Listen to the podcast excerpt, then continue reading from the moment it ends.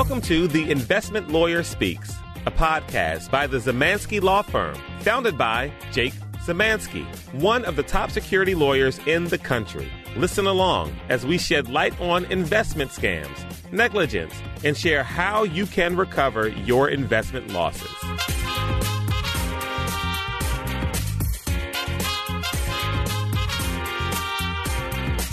Hello, everyone. Welcome to the next episode of The Investment Fraud Lawyer Speaks, a podcast produced by the Zamansky Law Firm. I'm Nancy Rapp from Paper Street, and I'm speaking with the founder of the law firm, Jake Zamansky. Jake is one of the preeminent lawyers in the country for security fraud matters and FINRA arbitration. The law firm represents individuals and institutional clients in cases against Wall Street firms for investment fraud losses. Today, we'll take a step back from some of our other shows and go into further detail regarding securities fraud and securities arbitrations. These concepts are not necessarily well known by many investors, and Jake will use this opportunity to explain the proceedings and some of the results of his recent cases. Hello again, Jake. Thanks for joining us. Thank you. Jake, let's get started with some quick clarifications for our listeners. Is securities fraud the same thing as investment fraud? Is there a reason that there's different names for these proceedings?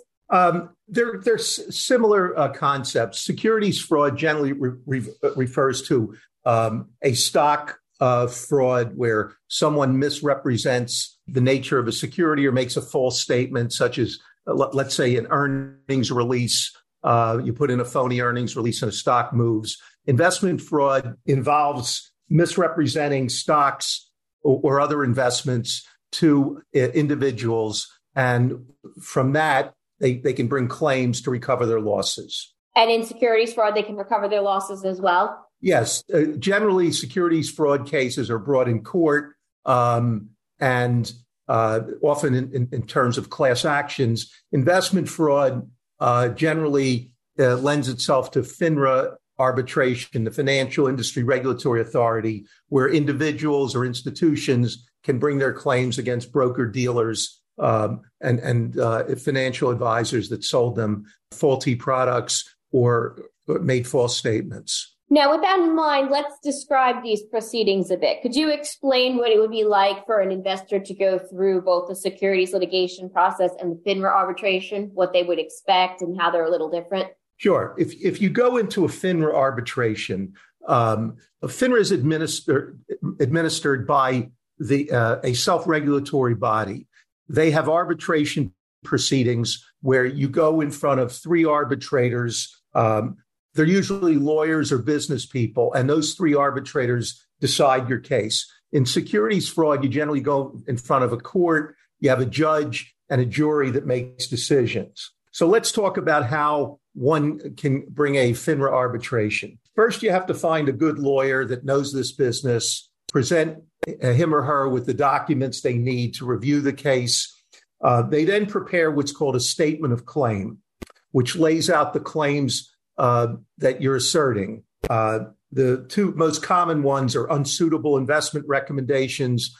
Broker told me it was a low-risk investment, and in fact, it was a high-risk investment. That would make it a misrepresentation and also an unsuitable recommendation if you're a conservative investor and someone pitched you a high-risk investment. There also may be misrepresentations about features of certain products like option strategies where you're either told something misleading or they left out important information.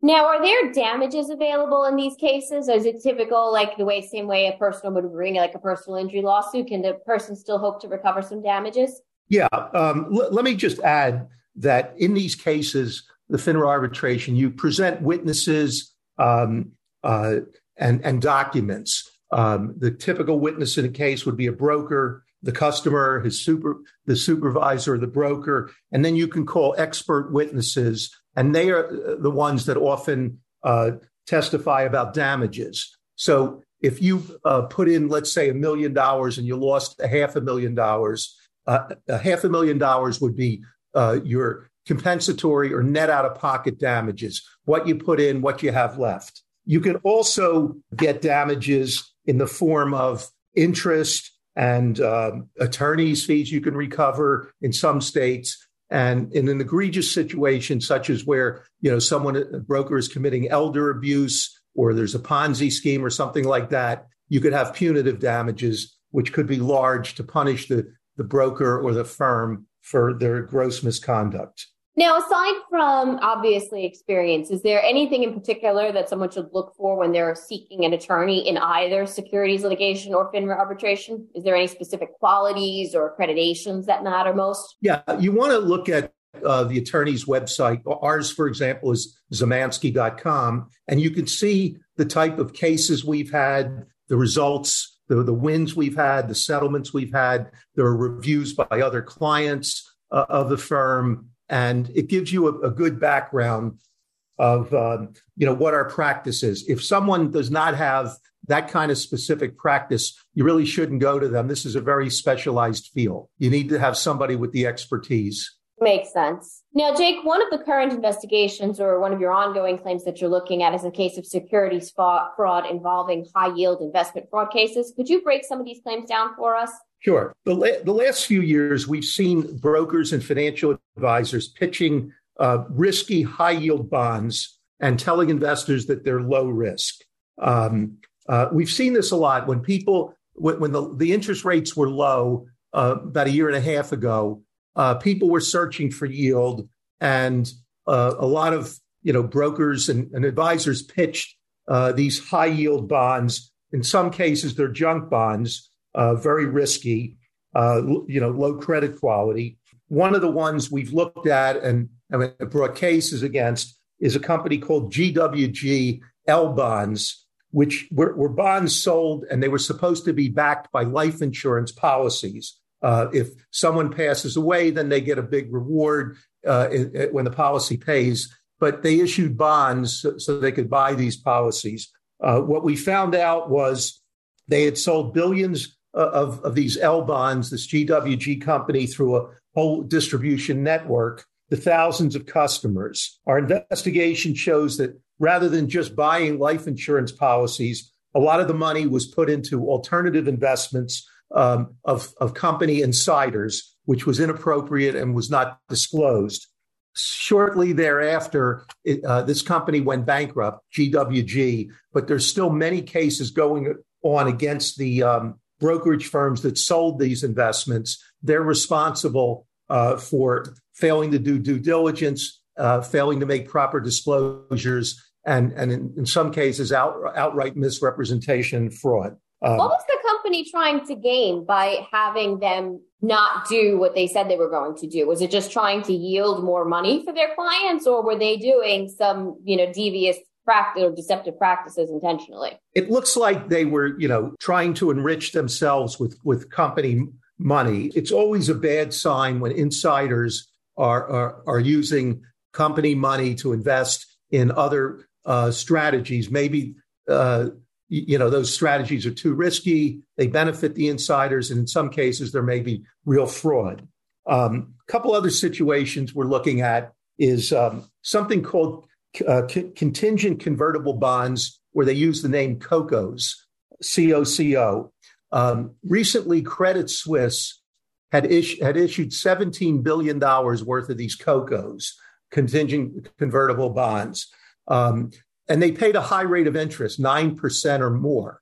A lot of investors, particularly in Asia, went into these COCO bonds. Well, when Credit Suisse was in financial trouble, and the Swiss government had UBS take over the company, those bonds became worthless, absolutely worthless, $17 billion up in smoke. You're now seeing investors bringing claims. Morgan Stanley and other major firms like UBS and Credit Suisse sold these bonds to investors, and it doesn't appear that there was sufficient disclosure of the risk and that these bondholders were treated properly after the collapse. There doesn't seem to be very much press regarding this case as much as you would think in that situation there. It seems more that all the news media is focusing more on just the collapse of the bank than this potential lawsuit.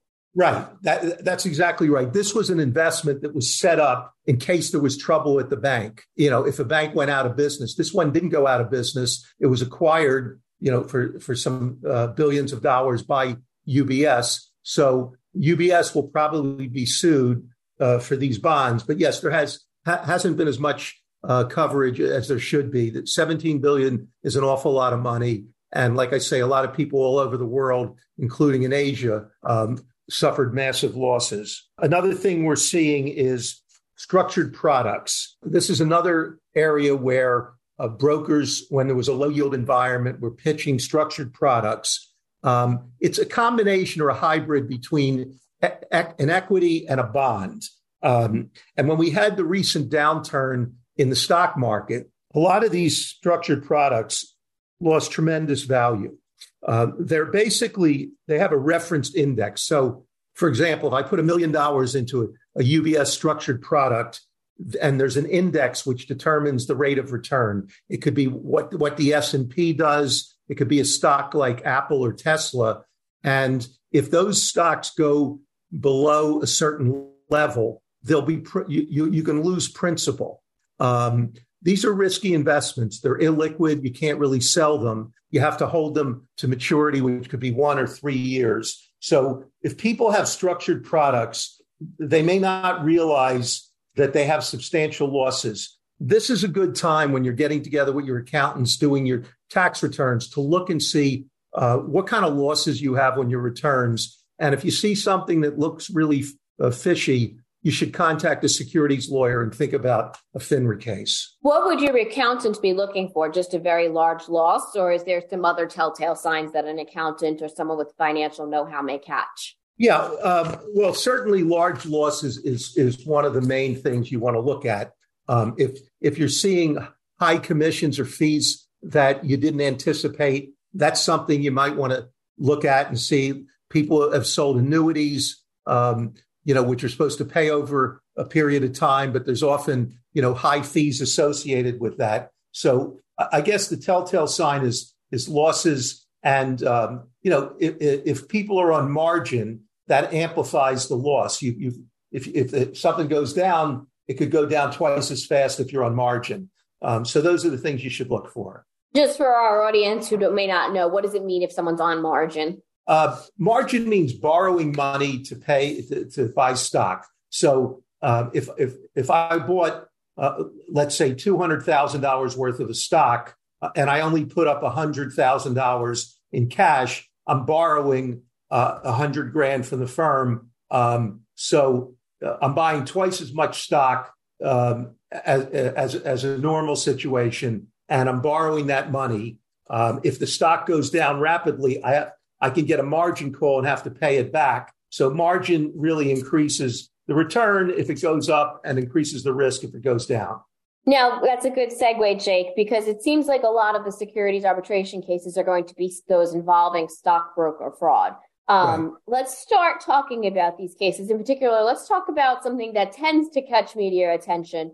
And it's more of what people think of when they think about stockbroker fraud, and that's broker embezzlement. Yeah, we've seen a lot of this lately, and it's a big problem. Brokers stealing from customers or having phony accounts or even Ponzi schemes. One such case that's pending now is against Oppenheimer, the company. There was a broker named John Woods who was running a Ponzi scheme outside of the firm. So if you put $1 million into your Oppenheimer account, Woods would take the money out, wire it to his own company called Horizon. It was like a private equity company, but it was really a Ponzi scheme. Woods is out of the business and customers are suing, but you see a lot of this. Another name for this is called selling away. If somebody's at a Merrill Lynch or UBS, or Morgan Stanley, any investment you have should be on that statement that the firm issues. If a broker has you doing something at another firm or outside the company, that's a red flag. And often we see brokers stealing. They set up a nice sounding name, like in the case of Woods, Horizon Private Equity, or Sunshine Capital or something. When you see something like that, you got to be careful. The broker could be stealing your money and putting it into something outside of a regular firm, usually a bad sign. For someone like me who's a novice, that sounds like it would be an automatic red flag if they were redirecting your money. Is there any cases where the redirect would actually be legitimate? No, not really. Everything has to go through, if you're with the firm, has to go through that firm. and should be reported on, you know, your UBS or Morgan Stanley statement. Every investment has to be vetted by the firm. They have to know what it is. It has to be on what they call their platform. If it's not on their platform, the broker's not allowed to sell it.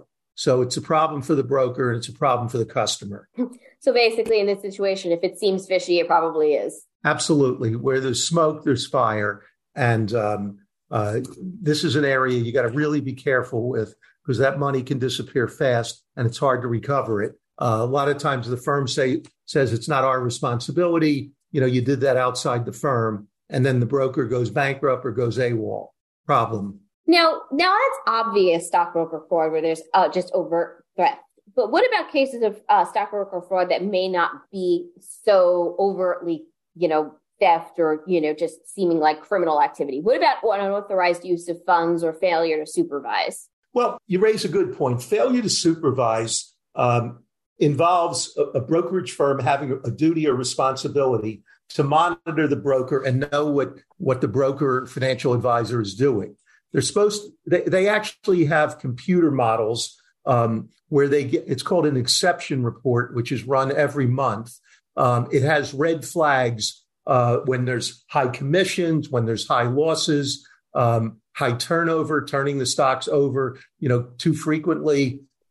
So someone is at the controls, supposedly at the supervisory level. They're supposed to flag problems. They're supposed to talk to the brokers frequently, and they're supposed to monitor customer accounts. So if money is going out of an account or if there are large losses, it's a firm's responsibility to check with the broker and, you know, even check with customers directly. Managers should call customers to make sure that they understand that there are losses, they understand what they're invested in.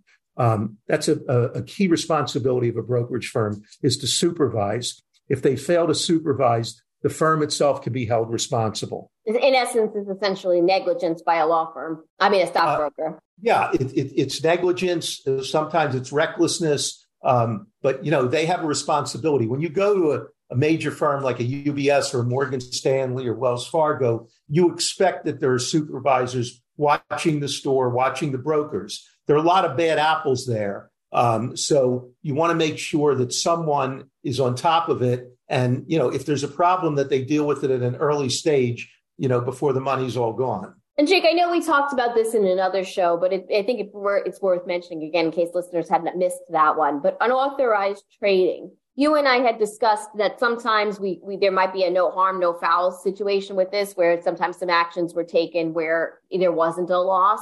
But what if there was a loss, and or what should an investor do if they just simply don't like that these actions were taken? Well, they should contact a securities attorney and, you know, see if there's a case. They can contact the management at these firms. When a customer makes a complaint, you know, by email or even on the phone, it gets logged in as a customer complaint and it has to be investigated internally. There are also regulators, the Securities Exchange Commission and FINRA. They receive a lot of customer complaints. So those are ways that a customer can make a complaint heard.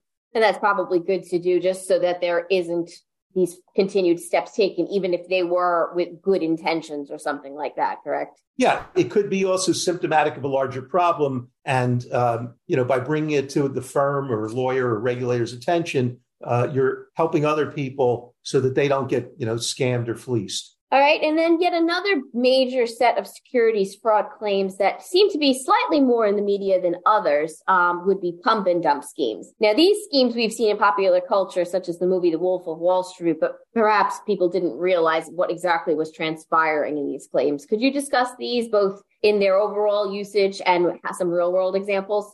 Okay. I have to admit, I actually represented The Wolf of Wall Street, Gordon Belfort, a long time ago. And I learned all about these situations firsthand. His company was called Stratton Oakmont. And what they did was they would pump up the price of new stocks to a high level. So if a stock came out at an IPO at $5 a share, they would have all their brokers calling all their customers, hyping the stock, trying to get, you know, people to buy in, creating a huge demand.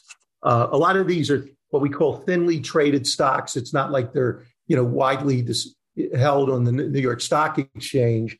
They're NASDAQ stocks. And so it starts at, say, $5 with an IPO, tremendous selling pressure. The stock goes up to 10 or 15. A lot of times insiders at these companies will sell out at those high prices. And then the stock collapses once the demand is gone and you know, the media and investors realize this is not such a good company. The stock price collapses. You know, there you have the pump and then the dump. The insiders have dumped their shares. The ordinary investors are left holding the bag, and they've got losses. This is also called market manipulation. And we see this a lot with some of these Bitcoin companies, you know, that go up tremendously in value and then collapse. So there's also, you know, if someone's hyping a hot pharmaceutical stock, you know, saying that a certain, clinical trial is being approved and it's not, they pump it up, they take their winnings and sell their stock and then leave the other investors, you know, with huge losses. So it's a terrible situation. We see that a lot, these pump and dumps. It's usually with smaller companies, you know, with lower tier brokers. So you really have to do your due diligence. Who's your broker? Has he or she been sued before? Have they hopped around to a lot of different firms? You can go on FINRA's broker check and see anything about your broker. If there's a lot of disclosures or customer complaints, you should run away from that person. With pump and dumps, do these tend to be in particular industries? Like, I know we've talked about how like Silicon Valley stocks can have some corruption too, but is there any particular industry where you see pump and dump the most or no? Well, we see it in a lot of internet-related stocks, startup companies, you know, things that have a hot name. Like I said, Bitcoin. Now we're talking about artificial intelligence. You know, there's some very good firms doing artificial intelligent work, but I'm sure we're going to see a lot of fraudulent companies claiming that they have, you know, great artificial intelligence products, and they really don't. So that's, you know, it's new companies generally with a hot story, and they're usually smaller offerings and from, you know, dubious investment banks that are selling them. With these schemes, it seems like an investor wouldn't know that something was going wrong until it was very much too late. Is that the case? It doesn't seem like there would be some obvious warning signs for them to pull out faster, or is there something that they could look for? You really have to do your due diligence. You have to look at the company, what kind of reports they put out to the public. You have to look at the reputation and the background of the companies that are offering these stocks. You know, who's the underwriter, who's the selling group. If you see a selling group with a lot of customer complaints or you know, someone who's not really registered at a certain firm or the office isn't a legitimate office, you really have to do some digging, because once these things collapse, you know, it's hard to recover. A lot of these firms go out of business. So the more due diligence you can do on the company, the principles of the company, the products, the better chance you have of not getting scammed. So the potential investor should research the business that they're investing into as much as their investment broker as well for situations like this.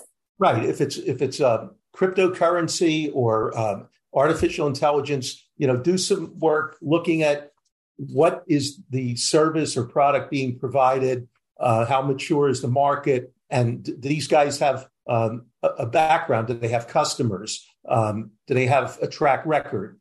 These are the types of things you have to look for. In other words, sometimes it might be the more trendy the product or stock, the more risk that would be associated.